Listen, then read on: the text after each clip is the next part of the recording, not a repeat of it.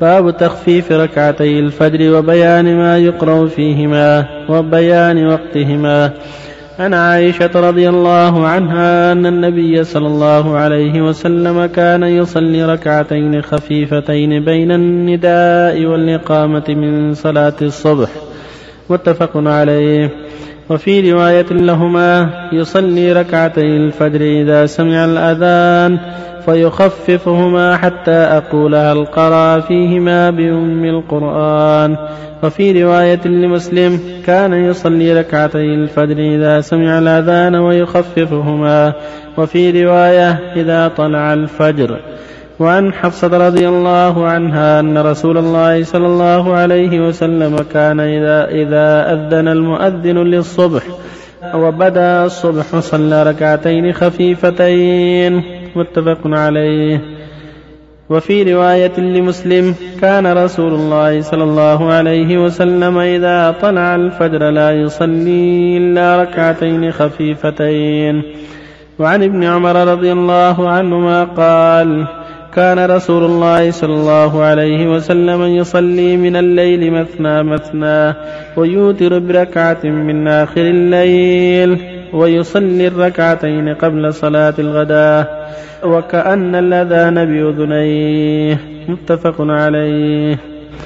لا توفيق صلى الله عليه وسلم على رسول الله وآله وأصحابه من اهتدى به. أما بعد، هذه الأحاديث فيما يتعلق بسنة الفجر. السنة في سنة الفجر أن صلى ركعتان خفيفتان كان يصليهما بعد الفجر بين الأذان والإقامة ويخففهما، أن يقرأوا فيهما بعد الفاتحة بقول يا أيها الكافرون في الأولى وبقوله الله في الثانية، وترى يقرأ بقوله تعالى قولوا آمنا بالله وما أنزل إلينا وأنزل إلى إبراهيم، الآية من سورة البقرة في الأولى. وفي الثانية قوله تعالى قل يا أهل الكتاب تعالوا إلى كلمة سواء بيننا وبينكم ألا نعبد إلا الله، الآية من سورة آل عمران. هذا السنة يخففهما ويقرأ فيهما بالفاتحة وهاتين الآيتين أو هاتين السورتين، وكان لا يعجل حتى يطلع الفجر، إذا أذن وطلع الفجر صلاهما، وكان يضطجع بعدهما ضجعة خفيفة، يضطجع بعدهما على جنبه الأيمن ضجعة خفيفة عليه الصلاة والسلام حتى يأتيه بلال فيؤذنه بالصلاة فيخرج.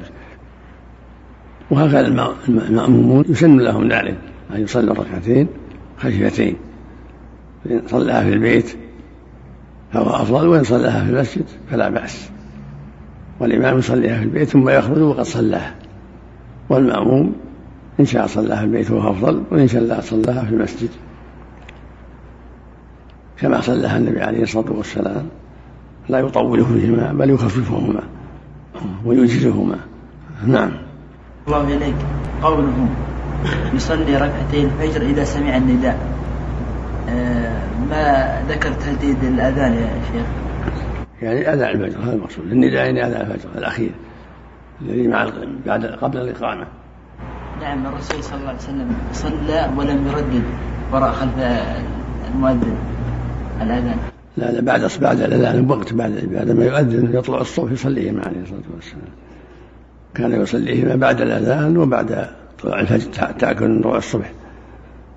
أما إجابة المؤذن هذه قبل ذلك، المؤذن يجاب، السنة يجاب المؤذن سواء في البيت أو في المسجد أو في الطريق أو في أي مكان، يجيب المؤذن. الرسول يقول إذا سمعت المؤذن فقولوا مثل ما يقول، سواء سمع في المسجد أو في بيته أو في الطريق أو في السفر أو في الطائرة أو في أي مكان.